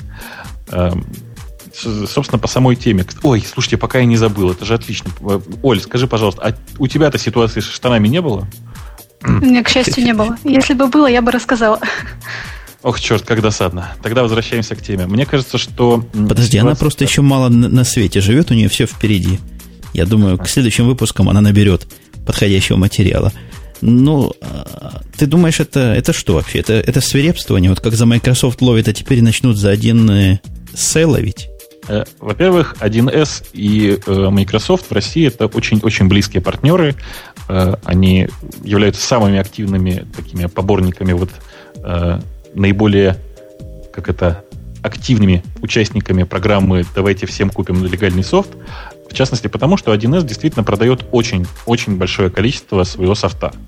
Э, тем не менее, э, то, что вот этот софт э, был выложен в интернет, конечно же, ну, не то чтобы оно им сильно помешало, и эти там 100 тысяч рублей, на которые, собственно, и выписан был штраф, конечно, погоды никакой в бизнесе 1С не делают. Но само по себе это очень правильно, потому что ну, помнишь, как у, месте встречи изменить нельзя? Преступник, преступник должен сидеть в тюрьме, и он будет сидеть в тюрьме. Здесь то же самое. Если ты раздал кому-то софт, э, который сам по себе платен, ну, пожалуйста, заплати за этот софт. Что тут поделать? Но сказано, его, его обвиняет этого Серегу в том, что на 95 тысяч рублей он принес ущерба. Как считают, меня тоже всегда удивляет. Они посчитали, сколько, сколько человек с него скачало – чего, полная копия? Каким образом это, эта а, циферка магическая появилась? Я тебе скажу, там просто это дело происходило, насколько я понимаю, на Torrents.ru. На Torrents.ru есть четкая статистика по каждому э, там, человеку, который отдает или скачивает файлы, э, сколько, собственно, контента, сколько того или иного контента человек скачал или раздал. Очевидно, что просто посчитали по мегабайтно. То есть посчитали, что, ну, там, условно говоря, диск 1С стоит э, там 700, 700 долларов, да, э, что у нас 700 долларов, это примерно 15 тысяч рублей. Ну и, соответственно, он раздал, раздал этот, это, это дело примерно там 8 человекам. Не, меньше. Ну, короче, у меня плохо с математикой. Посчитайте, пожалуйста, сами. Разделите 100 на 15, получите результат, сколько раз он раздал, собственно, все это хозяйство. Семен Семенович, это не математика, это арифметика. Ее до третьего класса учили, понятно. Мы с тобой до третьего класса уже давно учились и многое забыли. Жень, Жень, но, но у меня не было трех классов. Нет, ты что, я не после, было. после Два второго... только. После второго, да, ушел работать, и, в общем, не получилось как-то у меня с этим делом. Оля, а у тебя хоть есть высшее образование? Ну, признайся. Да, вот в этом году закончила. Журналист с дипломом. Ты видишь? Ты видишь, Бобук, с какими мы людьми тут общаемся? На одном буквально гектаре виртуальном находимся. Гордись. Да, да я вообще чувствую Это себя мне... просто как-то... Я чувствую себя Это просто мне надо гордиться морально тем, ущемленным, что я... потому да. что у нас появился профессиональный журналист, и скоро он нас просто всех э, задавит. Мы, Жень, с тобой будем скоро молчать. Я очень хочу, чтобы Ой, Оля знаете... у нас начала больше разговаривать. Ну, я очень хочу стараться начать больше разговаривать, пока еще немножко боюсь иногда сказать что-то не то или что-то не так. Но я могу в ответ сказать, что мне очень приятно находиться в эфире с самыми популярными подкастерами в России, которые ну, просто великолепные и лучше, чем я, несмотря на все мое образование. Они мало того, что самые популярные и самые великолепные, один из них секс-символ русского подкастинга, вот с той стороны океана сидит, самоназванный. О, Жень, Жень, давай с тобой просто поделим уже, в конце концов, вот землю. Я предлагаю по Гринвичу примерно. Тебе ну, та сторона, то, то, та, вот, э, там, западная часть, а мне вот эта восточная. Ты у нас с той стороны будешь секс-символ, а я с этой. Ну, тебе там, правда, придется немножко поделиться и вообще сказать, что секс-символ это все вот янки после пьянки, это отлично будет. Вот. А мы тут как бы будем просто солей напополах, напополам таким секс-символом, знаешь, она будет вот мужской частью, а я, так сказать, женской интересоваться. Я в сторону нашей подзавязки э, не могу не вспомнить, это еще не конец, не разбегайтесь, дорогие наши, время еще не вышло уж все, но не могу не напомнить, нас тут и в чате напоминают, что радио Ю появился, это, как это, внебрачный сын э, подкаста Радио Ти, можно его так назвать, господа ведущие? Это ну, да, можно. Не, не, не наше дитя, нет, это найденыш. Э, я честно хочу сказать, что я еще просто пока не послушал, не успеваю, и ну, вообще мне довольно тяжело сейчас дается слушание подкастов. Вот, а вообще, ну, я просто всячески готов поддержать эту инициативу. Дорогие друзья, давайте алфавит большой, в конце концов, э, от А до Z, э, каждое, у каждого в начале слова радио, и мы прямо вот если темы будут подходящие, мы готовы все это прорекламировать в радио Ти, мне кажется. Когда сегодня Женя в начале выпуска сказал, что все наши темы будут созданы из тем слушателей, то, наверное, ведущие радио Ю немножко испугались и подумали, что мы сейчас осветим все темы слушателей, а им ничего не останется. Ну вот, фишка в том, что как раз в радио Ю освещают темы, которые не осветили в радио Ти, а среди них попадаются очень интересные.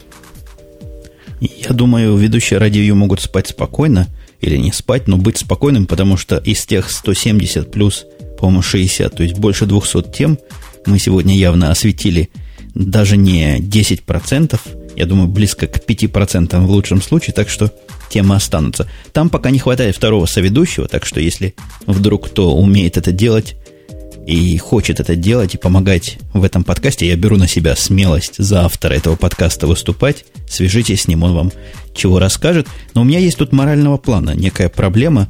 Может быть, вы мне поможете ее решить. Дело в том, что вас немножко не, не удивляет, господа соведущие, что люди, пишущие темы в радио Ти, оказываются освещенные в радио Ю. Людей это никак не останавливает и никак не обижает. Ну, они же пишут это в открытое место на сайте. А если это открытое место, то почему бы никому-то не брать темы, в конце концов? Э, здесь никакого копирайта нет. Ну, если особенно хочется, можно, конечно, просто просить э, специально, чтобы все указывали все ники в обязательном порядке. Но я думаю, что этого будет достаточно, нет? А ты как, Оля, считаешь? Ну, собственно, я думаю, в этом тоже нет ничего страшного, и радио Ю, может быть, дай бог, когда-нибудь вырастет и станет настолько же популярным подкастом, как радио Ти, и слушателям будет даже за честь, если уж оно не попало к вам, то оно попадет туда. А я предлагаю такое простое правило игры. Если вы не хотите, чтобы ваши комментарии освещались в радио Ю, просто перепишите там строчечку для радио Ти Only или что-нибудь еще в таком роде. Мы поймем, и я уверен, что авторы радио Ю тоже будут с уважением к вашей просьбе относиться. Была еще тема хорошая. Опять же, у нас на уголовщину сегодня тянет. Просто клонит на уголовщину со всей, со всей силой. Не нас, а наших слушателей. Не из нас, нам прислал тему о том, что китайского программиста арестовали, не поверите за что, за улучшение чужой программы. Ну, не просто за улучшение чужой программы, а за то, что сейчас называется реверс инжиниринг. там история очень простая. Была такая довольно распространенная в Китае программа, э, как, как, как э, пишут в статье на самом деле просто, ну, просто мессенджер. Э, программа называется QQ или Coral QQ, кто, кто как называет. Программа действительно содержит несколько неприятных ошибок, как утверждают, в общем, и статья, и те люди, которые ей пользуются. И для того, чтобы как-то улучшить эту ситуацию, вот некоторый, некий э, китайский программист взял и аккуратненько поправил те мелкие баги, которые там были. Ну, понятно, просто дизассемблил, поправил некоторое количество багов и не стал париться по этому вопросу. Просто выложил где-то там в сети. Э, попытался на этом немножко заработать. Э, не сказать, чтобы там много каких-то денег было, вообще какие-то смешные, по-моему, деньги были. Э, собственно, компания Coral оказалась страшно против этого дела. Компания Coral это владелец бренда Coral QQ. Э, выступил с тем, чтобы срочно прекратить все это дело. И, собственно, представители корпорации, в которую входит вот этот самый отдел Coral, по-моему, подали в суд и получили вполне себе приличный результат в виде как это сказать, еще не приговора, но уже заведенного дела. Не, ну там был криминал. Криминал улучшил бы он, улучшил, ладно. Попал бы просто в общество наших гиков и сделал бы в тюрьме с гордо поднятой головой. Но, но он вырезал легальную рекламу из этого дистрибутива, из этой программки и вставил какую-то свою рекламу туда, что явно даже, даже плохо пахнет и плохо выглядит. Ну, Интересно, эта программа, она работает через свой какой-то протокол или она агрегирует там ICQ и так далее? Нет, это свой протокол, это отдельная совершенно вещь QQ. Э, конечно же, если бы это было ICQ, то там был бы AOL, э, в смысле Америка онлайн, э, и вовсе не какой-то там Coral. Меня в данном случае, понимаешь, напрягает то, что большая часть людей среагировали на это очень смешно. Вот это в очередной раз показывает, что очень важно, как журналисты подадут ту или иную новость. Сказали журналисты, что программиста практически ни за что, за улучшение чужой программы. И все тут же э, своим кричат, а, а, программист хороший, корпорация плохая. Сказали, что э, программист вырезал рекламу и вставил свою в первой же строке. И сразу же все кричат, корпорация нам поступила хорошо, а программист плохо. Мне кажется, что в этой ситуации нам просто довольно сложно на самом деле разобраться. Я могу высказать только свое мнение, и мое мнение в любом случае в этой ситуации понятно. Э, я считаю, что программист должен был просто прийти в эту самую компанию Coral и сказать, вот у меня замечательный патч, это всем поможет, давайте вы это выложите на своей стороне. Э, я сильно сомневаюсь, что они бы отказались. А я сильно сомневаюсь, чтобы они бы его преследовали, если бы он не пытался денежную составляющую этой программы трогать своими шаловливыми ручками. Если бы просто улучшил программу, но не трогал рекламу. Я думаю, и в этом случае все бы обошлось спокойно. Хотя, мне кажется, правильно его наказали – тронул, что не надо, полез куда не положено, а, а главное, тронул, тронул за святое, за вымя, за деньги, будешь сидеть в тюрьме. Ну, это опять же то же самое. Преступник должен сидеть в тюрьме. А, почему мы, в конце концов, ни капли не смущаемся тому, что сажают всех воров, вне зависимости от того, что они украли? Что сажают всех убийц, вне зависимости от того, почему они там, убили того или иного человека? Э, мне кажется, что это здесь, в общем, особенно тоже думать и не о чем. Если человек э, нарушил закон, он должен за это так или иначе отвечать. Ну, давайте на сегодня последнюю тему тронем. Вот Дракула X, опять же, э, выдал на, на, выдал на гора еще одну тему. Я, кстати, предлагаю начать официальное празднование новогодних праздников. Ух, как я праздников праздновать. Журналист с той стороны Уральских гор мне это чувство не простит. Так вот, объявить начало новогоднего сезона и раздачу слонов и, и всяких носорогов от радио IT. Как ваше, ваше просвещенное мнение, коллеги? Я за. А за что раздавать? За что раздавать, это вопрос третий. Вопрос, хотим ли мы раздавать. У меня есть одно, что я могу раздавать безвозмездно, то есть, как говорил Винни-Пух, даром. Это что? Это адреса имейла на radio.t.com. Причем раздавать мы их будем явно – в очень ограниченных количествах. Я хочу, чтобы radio.t.com email был делом элитным и был далеко не у всех. Угу. Ну, я, в общем, совершенно с тобой согласен. И Dracula X действительно, по-моему, первый претендент на это дело, потому что, ну, очень активно себя ведет э, человек в наших комментариях и помогает с темами, и темы почти всегда интересные, и, честно, они набирают, в общем, довольно большое количество голосов. Дракула X идет явно в эту самую очередь. Это будет раздача не только тем, кто хорошие темы э, раздавал, но и тем, кто как-то помогал подкасту, как-то участвовал. Я, кстати, забыл вам сказать, у меня недели две назад был перевод на счет нашего подкаста. Не поверите, в какую огромную сумму. Так, 100 рублей? Кто не верит, 100 долларов. Какую? 100 долларов, Женя? Ты, 100 долларов. знаешь, кто прислал, нет? Я знаю, кто прислал, и этот человек точно получит, как рекордсмен, имейл от, от нашей, от уважаемой редакции Радио Ти. Так, вот все слышали сейчас, да? Э, адрес на Радио Ти стоит примерно 100 долларов. Запоминайте. Ну, 100 долларов стоил первый адрес, теперь надо будет уже по восходящей. Будет только чемпион получать адрес за деньги. Я предлагаю продавать Кстати, давно- по, по длине, по длине, по длине э, того, что находится перед собакой. Четырехзнаки, трехзнаки, Да, да, шестизнаки. да, да, да, да, да, да.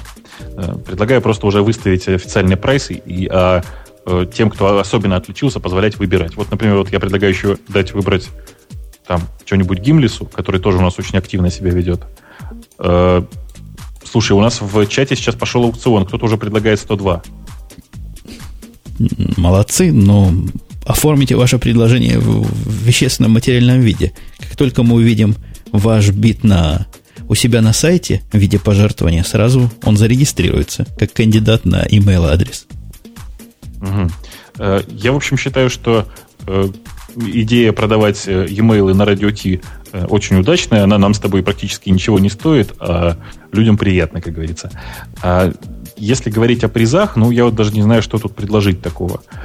Давно Не, у- у нас собирались был- ну, Да-да-да. футболки выпустить. Вот, вот, вот, вот именно это я и хотел сказать. Футболки собирались выпустить. Нам даже один из слушателей, который помогал в графическом виде многократно и всяких других видах с дружественной стороны Украины, тоже явный кандидат на email адрес, прислал дизайн этой футболки и все картинки для изготовления. Надо кому-то из вас, российские коллеги, взяться за это дело. Я предлагаю устроить некую дедовщину в нашем подразделении. Как ты, Бобук? Понимаешь, на что я намекаю, да? Дедовщину. Я задумался. Нет, Ну. мне кажется, что все гораздо проще. Ну, кто, кто у нас из троих тут, как это называется, черпак? Явно не ты, явно не я.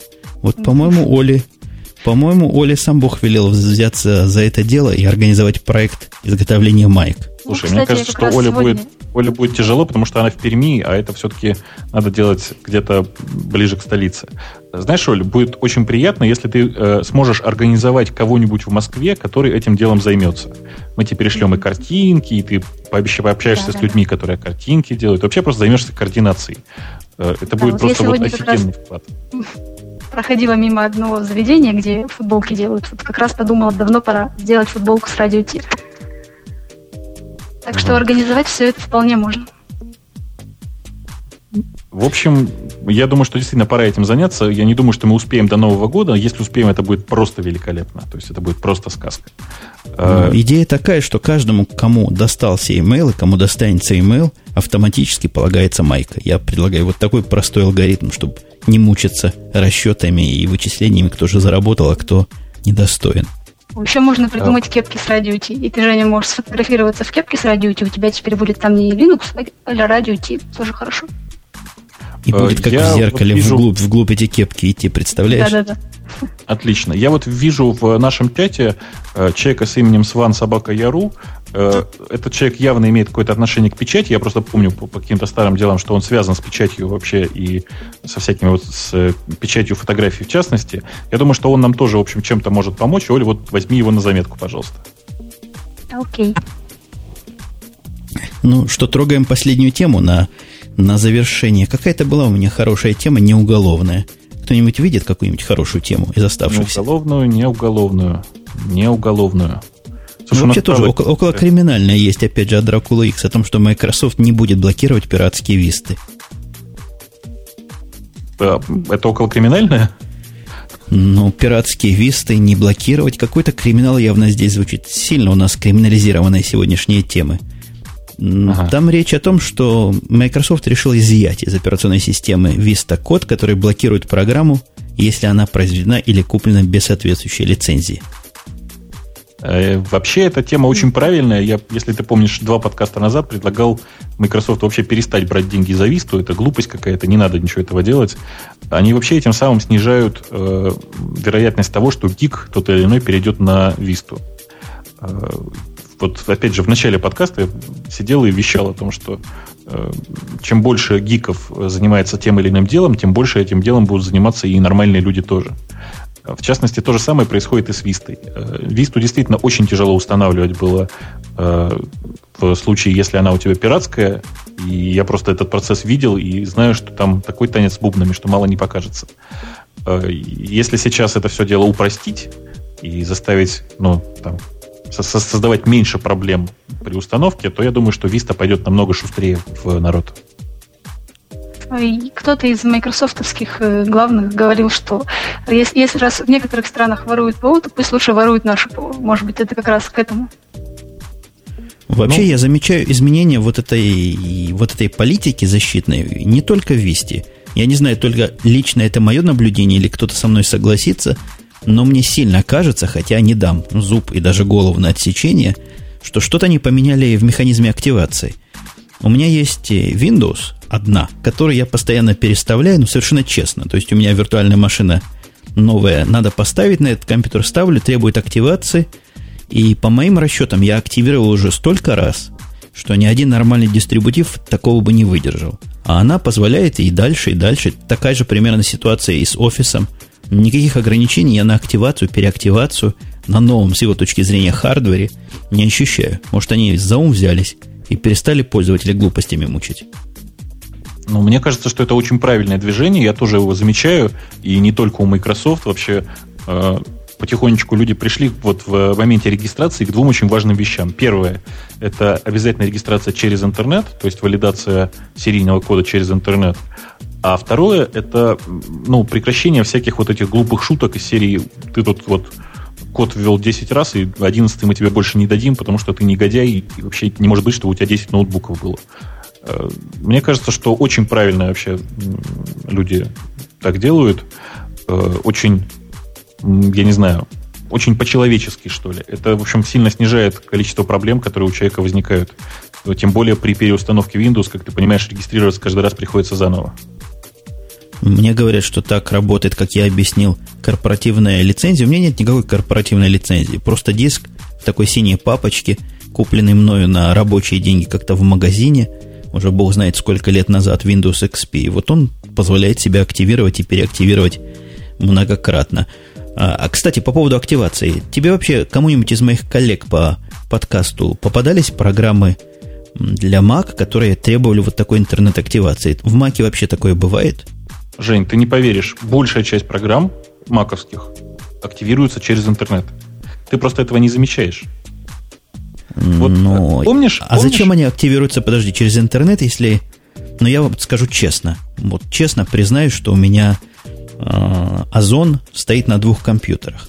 Я, мне кажется, я не нарушаю их лицензию, потому что не работаю одновременно никогда с двумя, но тем не менее он на двух из них зарегистрирован, активирован. Собственно, зачем такая активация, которая позволяет вот такое сделать?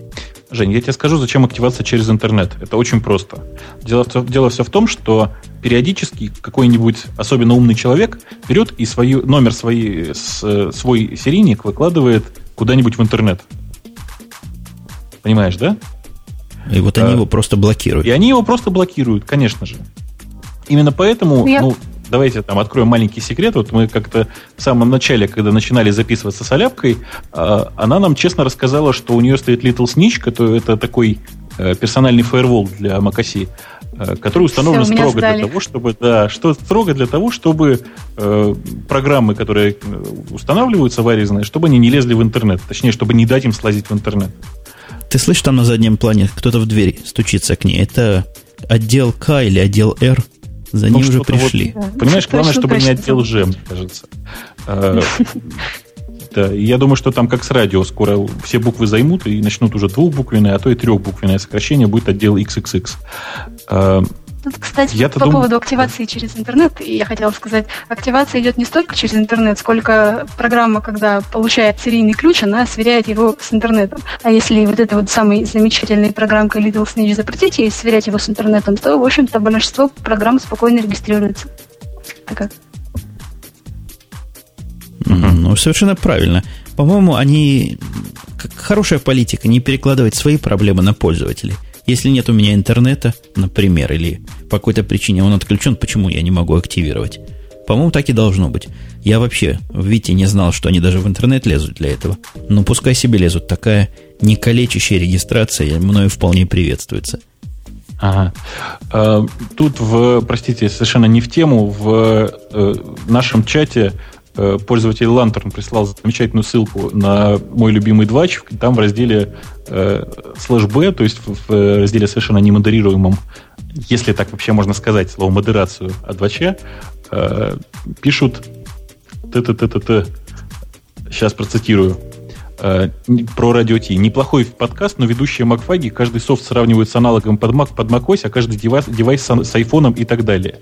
Так вот, дорогие друзья, большая часть программ под macOS действительно лазит в интернет. Виндовские пока до этого не все додумались, э, а если те, а те, которые додумались, к сожалению, требуют обязательного интернета. Я вот считаю, что в этом отношении программа под macOS намного правильнее. Э, слава два Я где-то читала, что, что Internet Explorer 7 на XP нельзя установить, не имея интернета, да?